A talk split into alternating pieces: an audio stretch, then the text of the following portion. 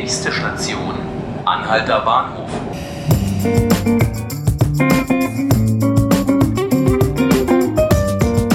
Hallo und herzlich willkommen zu 5 Minuten Berlin, dem Tagesspiegel Podcast. Ich bin Johannes Bockenheimer und äh, mit mir vor dem Mikrofon steht heute mein Kollege Ralf Schönball der heute Morgen Bausenatorin Katrin Lomscher getroffen hat. Ähm, bei der linken Politikerin lief es zuletzt eher holprig, um es vorsichtig auszudrücken.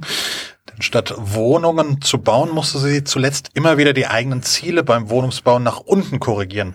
Ralf, ähm, du hast die Senatorin gefragt, ob es langsam an der Zeit für ihren Rücktritt sei. Wie hat sie denn geantwortet?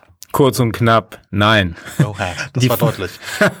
die Frage war so ein bisschen anders gestellt, aber im Kern danach, ja, ob sie denn die Legislaturperiode überstehen wird. Und sie sagte ja. Und dann hat sie ganz schnell abgelenkt und hat darauf verwiesen, dass die Wohnungsbauziele ja verfehlt werden gewiss, aber dass das ja nicht in ihre Verantwortung falle, sondern unter anderem die Bezirke dafür verantwortlich seien. Okay. Ähm, es gibt im Senat allerdings auch auf, auf, auf Senatsebene, auf Landesebene gibt es äh, ähm, einigen Streit. Ich habe beispielsweise in der vergangenen Woche habe ich mit der Wirtschaftssenatorin Ramona Popp über ein Projekt gesprochen, über das sie im Streit mit ähm, Frau Lomscher liegt. Ähm, da geht es um das ehemalige Produktionsgelände von Knorr-Bremse in Marzahn. Ähm, während Popp dort unbedingt Gewerbe ansiedeln möchte, will Lomscher Wohnung bauen. Ähm, habt Sie dazu heute was gesagt? Klar, das war natürlich auch eines der großen Themen heute. 700 bis 1200 Wohneinheiten könnte sie da un unterbringen und deshalb kämpft sie natürlich um diese Fläche. Das ist allerdings schwierig, weil dann naturgemäß Wohnen und Industrie nicht so richtig gut zusammenpassen. Und das deshalb ist es eben so, dass man versucht, dort vielleicht doch nur Wirtschaft anzusiedeln, was dann die Zahlen von Lomscher noch weiter nach unten rutschen ließe. Hat sich die SPD dazu geäußert? Auf wessen Seite steht die da?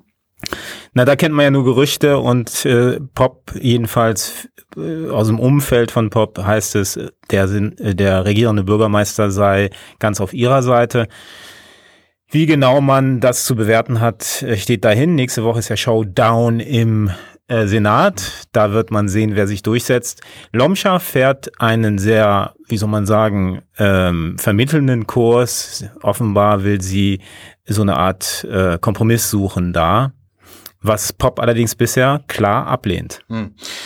Ähm der eigentliche Grund für dein Date heute mit Lomscher war ja aber, dass äh, sie eine erste Bilanz über die Arbeit der sogenannten Wohnungsbaustelle ziehen wollte. Was genau erst ist das erstmal? Eine Leitstelle für den Wohnungsbau. Das sind sozusagen äh, Projekte, die festgefahren sind im äh, sozusagen im Dreck des Alltags und im Streit zwischen den verschiedenen Ämtern und Gremien. Und da will sie mit diesem mit dieser Clearingstelle im Prinzip Lösungen finden. Die Zeit ist begrenzt. Zwei Monate Zeit haben hat haben die äh, zwei ersten Stufe, um das die Projekte sozusagen um Lösungen für die Projekte zu bringen. Und danach kommt ein ein, der Senat, ist der Senat am Zuge, der entscheidet dann, wie es weitergeht. Okay. Wie ist Ihre erste Bilanz ausgefallen? Durchaus positiv. Die Hälfte der Projekte sind 14 Projekte, soweit ich mich genau erinnere. Äh, die Hälfte davon sind äh, praktisch durchgewunken worden, also innerhalb der Frist von zwei Monaten. Das ist beachtlich, wenn man bedenkt, dass sonst sowas durchaus mal Monate und Jahre sich hinzieht.